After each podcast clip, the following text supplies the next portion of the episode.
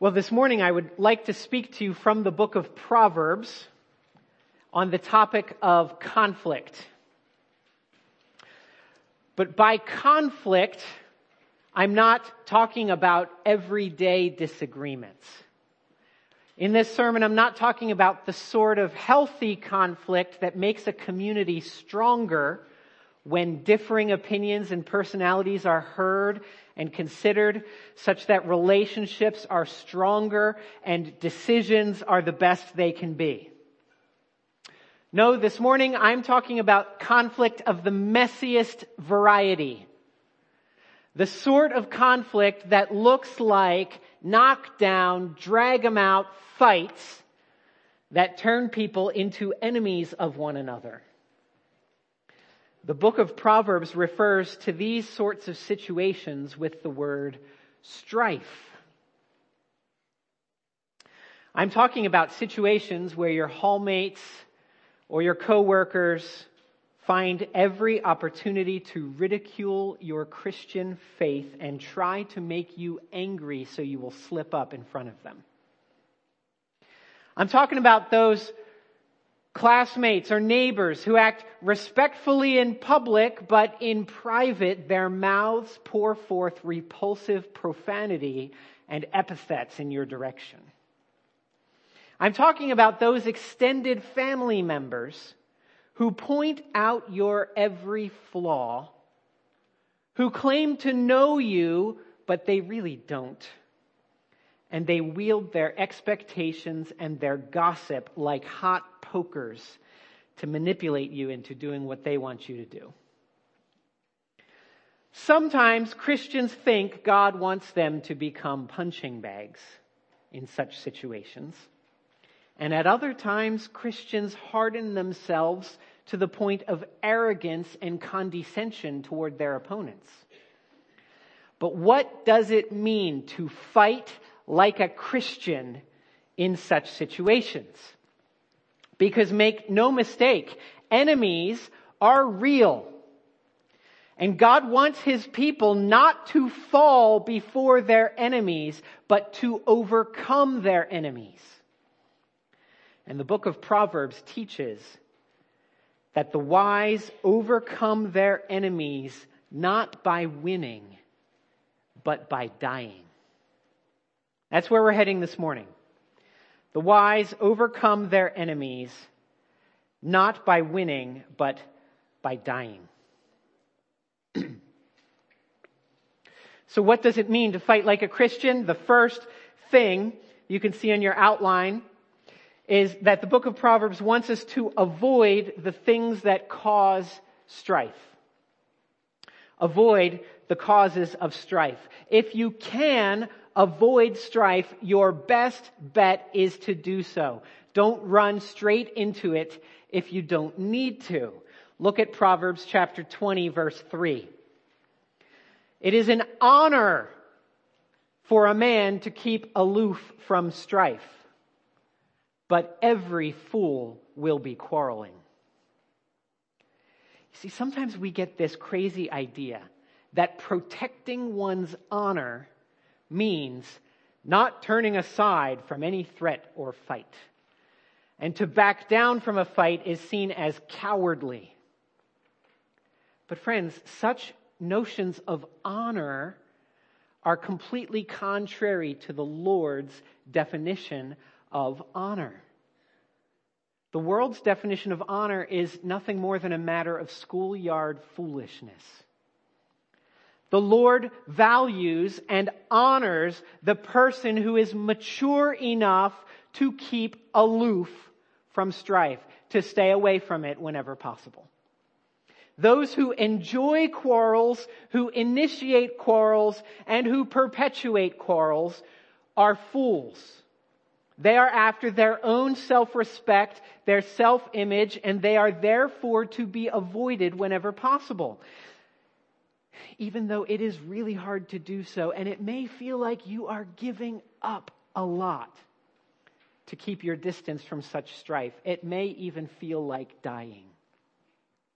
Now, there is a time and a place for protecting the innocent and standing up for the rights of the oppressed, even if it means entering into a fight. Look at chapter 24, verses 10 through 12. If you faint in the day of adversity, your strength is small. Rescue those who are being taken away to death. Hold back those who are stumbling to the slaughter. If you say, behold, we did not know this, does not he who weighs the heart perceive it? Does not he who keeps watch over your soul know it? And will he not repay man according to his work? So the Lord certainly calls his people to fight at the right time and for the right reasons. And those reasons are when the good and safety of others is, are at stake. And it's not simply to defend one's own honor. Yet it is wise to be aware of those situations when strife is likely to break out.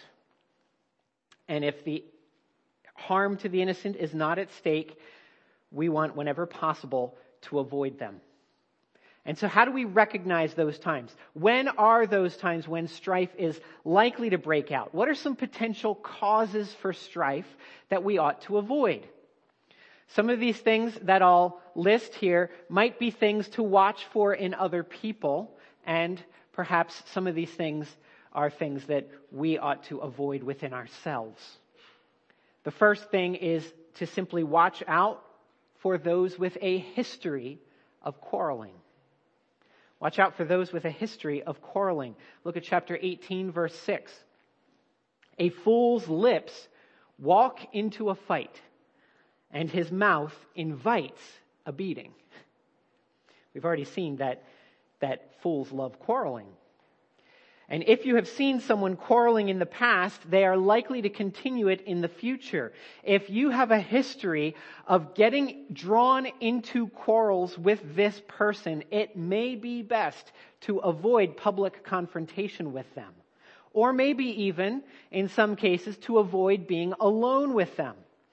Because the more opportunity you give a fool to talk, the more they will invite you to beat on them.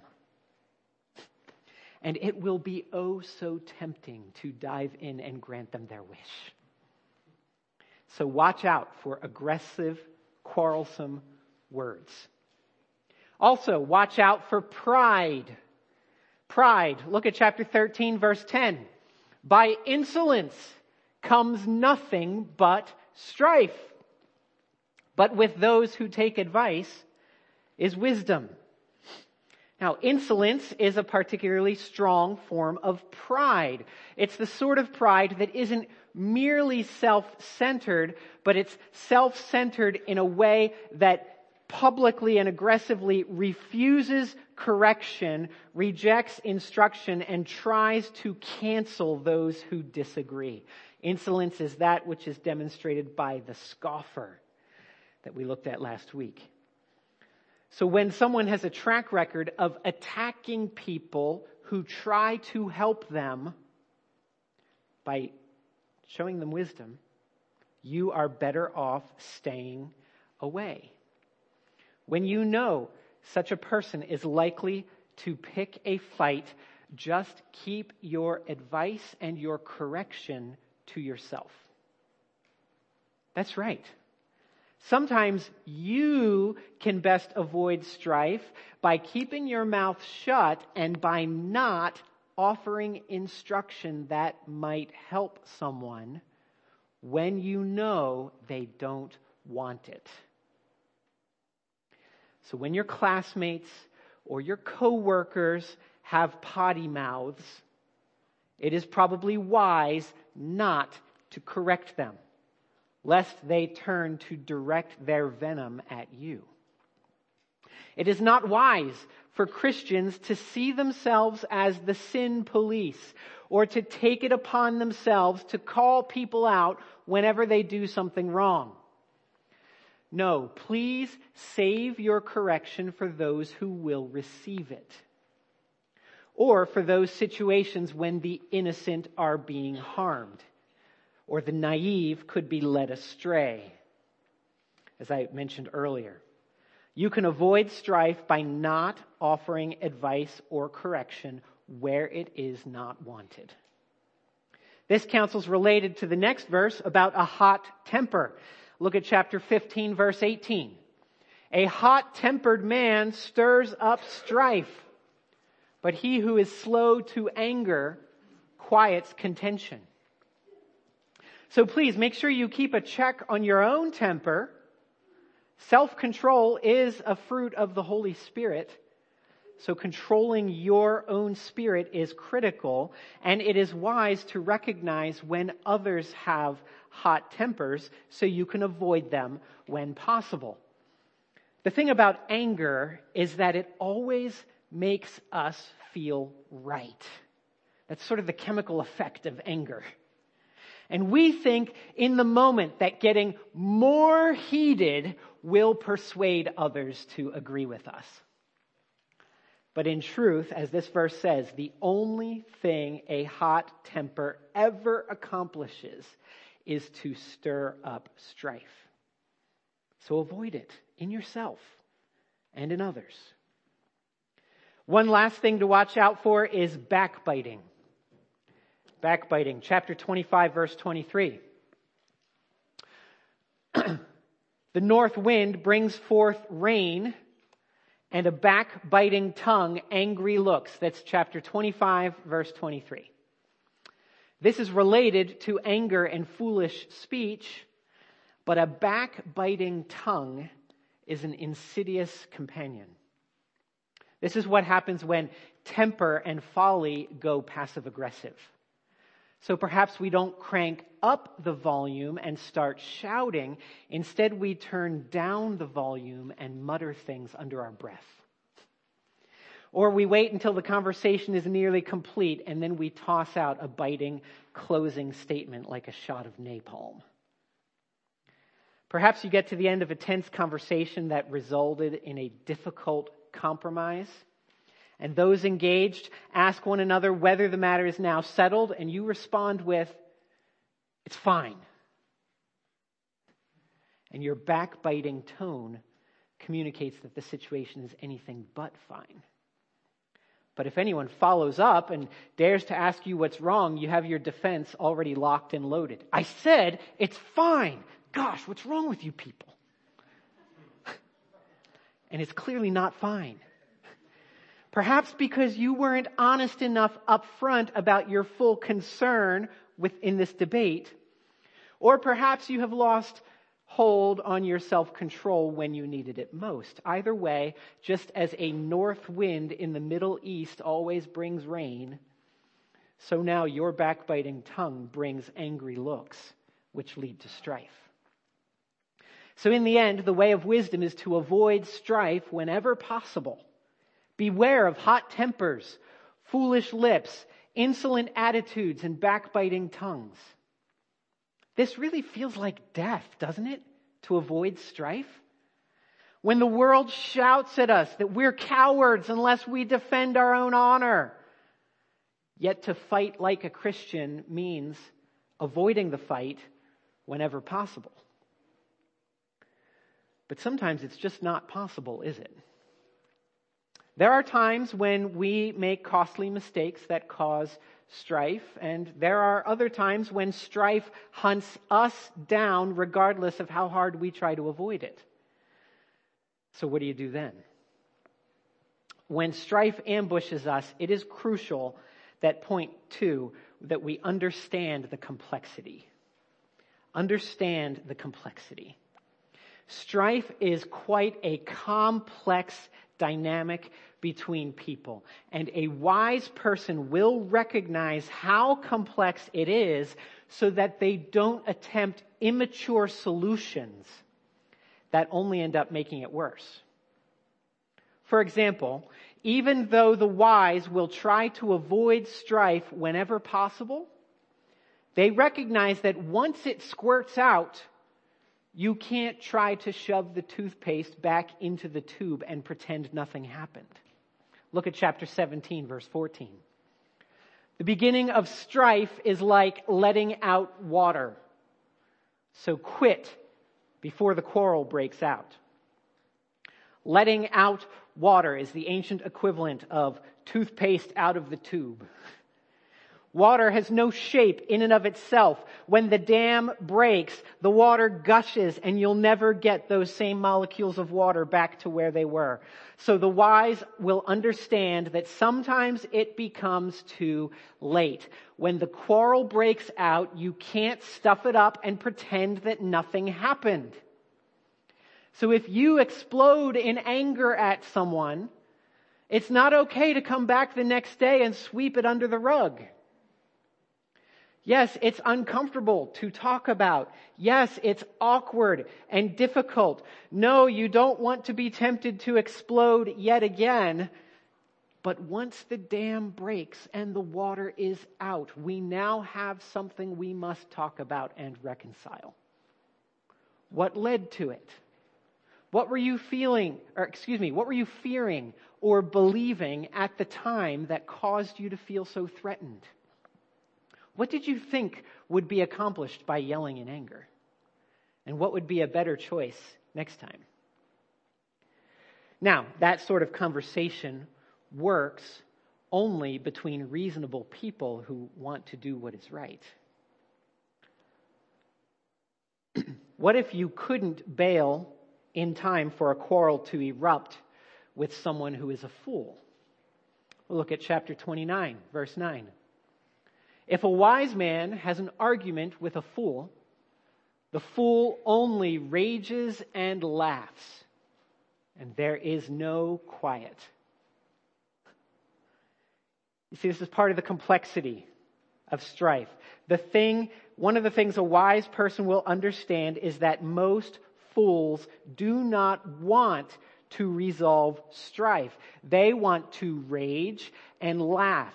They want only to be right and to be served. And the harder you press on them to back down, to compromise, or to find righteous resolution, the more you will only subject yourself to ongoing rage and ridicule.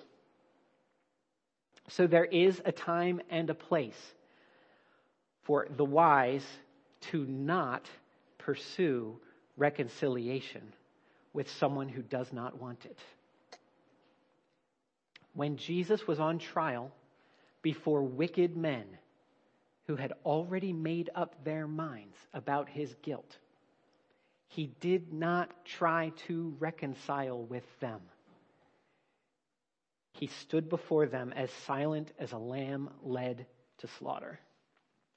Now, of course, he had a mission to die for the sin of the world. In the book of Romans, the apostle Paul commands Christians to live at peace with all people as far as it is up to you. So do all you can to serve, to persuade, and to reconcile. But please recognize the intricate complexity of strife with fools. The time is likely to come when the best thing you can do is stop talking and slowly step away. Now, another thing that makes strife complex is how personal it can get. It can get very personal. And because it gets so personal, strife has the effect of hardening people to one another. Strife hardens people. Look at chapter 18, verse 19. A brother offended is more unyielding than a strong city, and quarreling is like the bars of a castle. So this verse talks not about a fool, but about a brother. Someone close to you from your own family, even perhaps from the family of God. Sometimes strife arises from a deep violation of trust and respect. And dealing with strife is therefore quite complex because we cannot expect trust to be restored very quickly. An offended brother is more unyielding than a strong city. Let me give one example. Let's say a person discovers their spouse viewing pornography. This is nothing short of adultery, and it often causes feelings of severe pain and betrayal. The offending spouse may be willing to come clean, to ask for help, to seek counseling. They may even take drastic action to cut the sin out of their life. And so there is a transaction of forgiveness that must take place. But even when forgiveness is requested and granted, there remains a fortified city that must now be won over. Trust is not quickly restored in such cases. It is legitimate for someone to forgive someone for an offense, but also to need more time to see real lasting change before they can let down their walls to trust again. So please don't ignore such complexity. Be wise about recognizing it and allowing for it. And one last thing about the complexity of strife. This is that there is always more than one way to perceive a situation. There's always more than one way. Look at chapter 18, verse 17. The one who states his case first seems right until the other comes and examines him. Now, perhaps you have a friend who has been deeply hurt or who has been struggling with a certain relationship. It is godly and needful to come alongside that person with a listening ear, to ask questions and listen to their pain and their hurt. Ask them what went wrong and how it could be improved. But the wise person will keep in mind that this person's perspective is not the only possible perspective on the situation. Cross examination is a basic principle of justice that God built into societies. So while it's one thing to care for a friend by empathizing with what they have experienced, if you are ever called upon to make a judgment about a situation or to help fix it or assist with reconciliation, then it is not wise for you to draw conclusions after hearing only one side of the story. To give a rather straightforward example of this, when a family has more than one child in it, there is bound to be strife among the siblings. And when Aaron and I became parents, we committed ourselves as parents, one of our rules is that we would never bring disciplinary action against a child on account of the accusation of a single embittered sibling. In other words, if you, son, daughter, you come to me and you say, he hit me, that is not sufficient to warrant a judgment of discipline more evidence is required. And the accused always gets to have just as much of a hearing as the accuser. Now, if there were any other witnesses, that might be enough. If there's video evidence, that helps. Okay? Or if the accused confesses to the crime, all right, we've got the right subject, the right suspect. But a he said, she said is never enough to convict. That goes for parenting. That goes for society's justice system. And that goes for counseling and advising your own friends. Wouldn't the world be such a better place if social media had algorithms built into it to recognize that the first one to label himself or herself a victim seems right until the other comes and examines them? Now, I am not saying that people who claim to be victims are wrong. Okay? That is not what I'm saying. I am only saying that all sides of a situation must be heard and evidence must be taken into account before any sort of objective judgment is drawn. Man, strife is really complex, isn't it? You can't pretend it didn't happen. You can't resolve it with a fool. Trust is hard to restore, and there are always more sides to a story. Part of what it means to fight like a Christian is to recognize this complexity. But that takes us to our final set of applications. Once we're in the midst of strife and we've accounted for the complexity of it, what does God actually want us to do? This is point number three overcome by dying.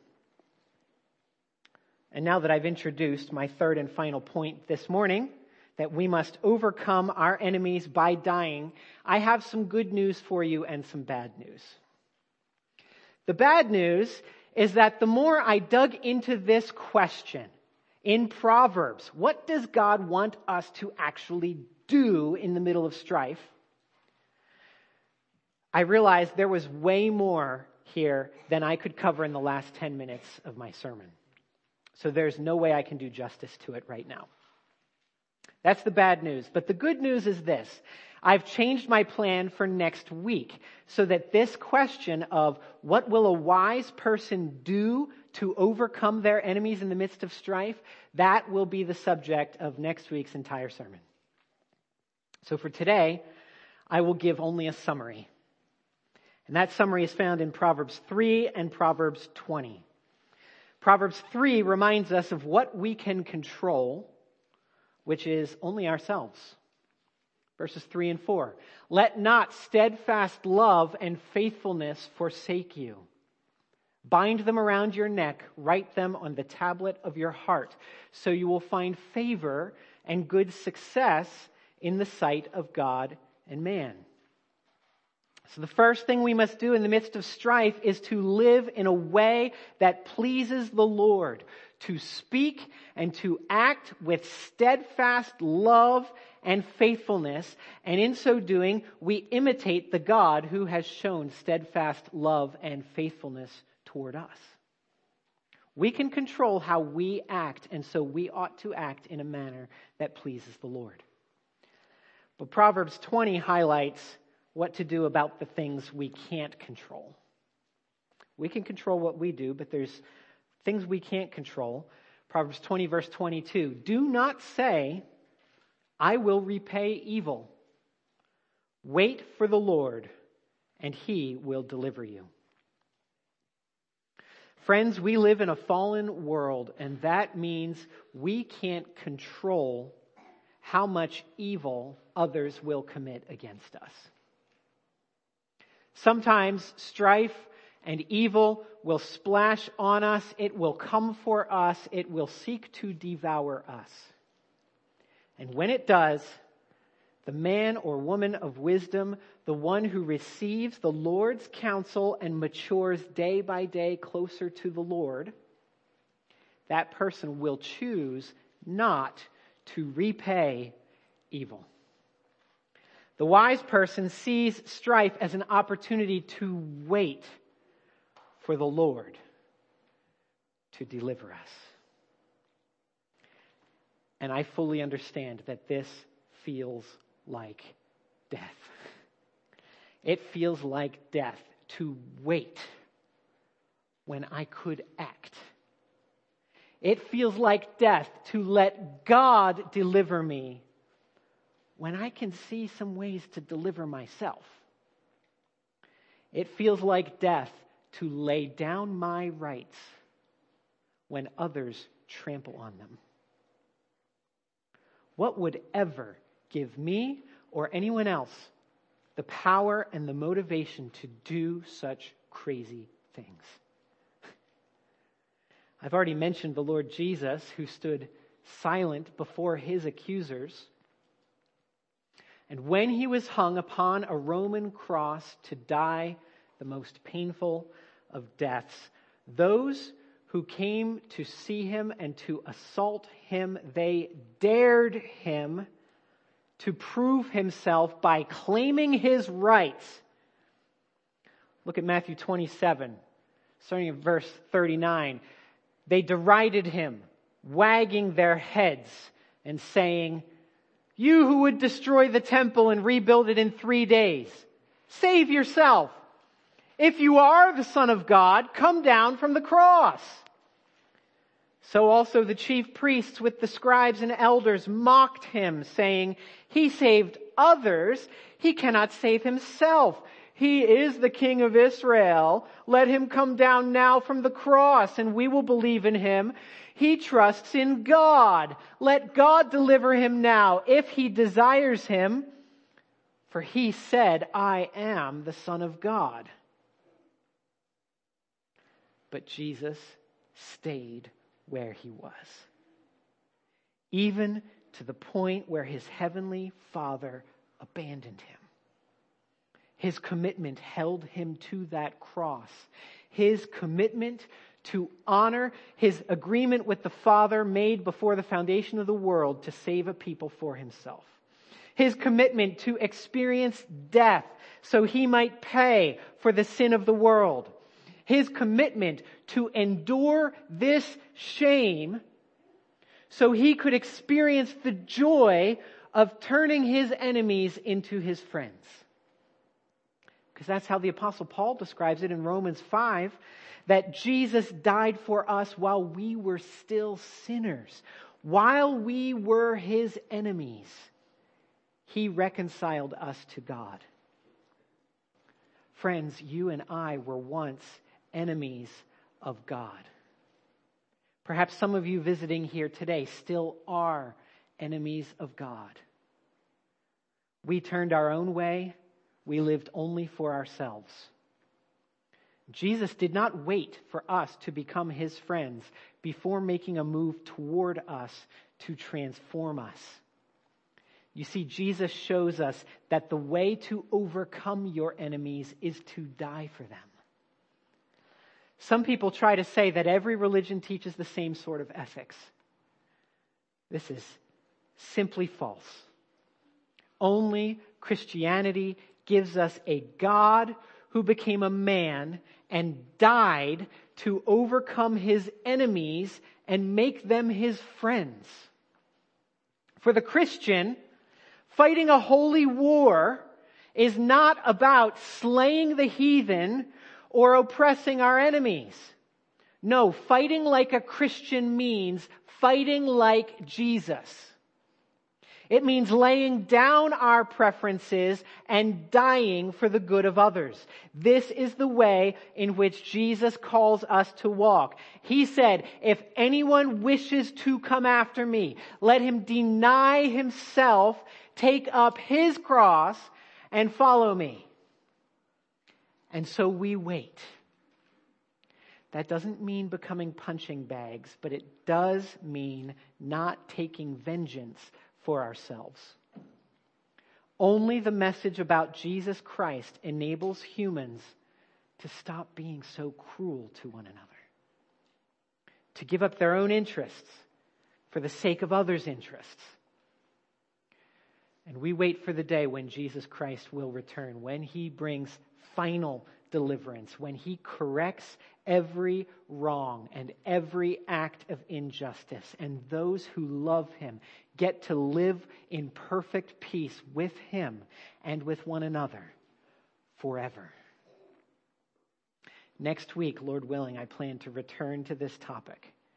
I will unpack in further detail what it looks like to overcome our enemies by dying.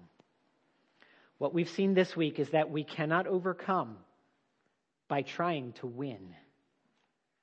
We honor God by avoiding the causes of strife whenever possible and by understanding the complexity of strife, refusing simplistic or naive answers to serious human problems. As we do these things, may we become more like our Lord Jesus Christ, who overcame his enemies by dying for them. Let's pray. Our Father in heaven, Lord, we give you thanks for the Lord Jesus Christ, who shows us the way to please you, to honor you. He not only shows us, but he walks it on our behalf. Thank you for rescuing us while we were your enemies. Thank you for giving us a way forward to deal with strife with our enemies. Please help us to honor you and to fight like Christians, to fight like Jesus. Please strengthen us, we pray, in Jesus' name. Amen.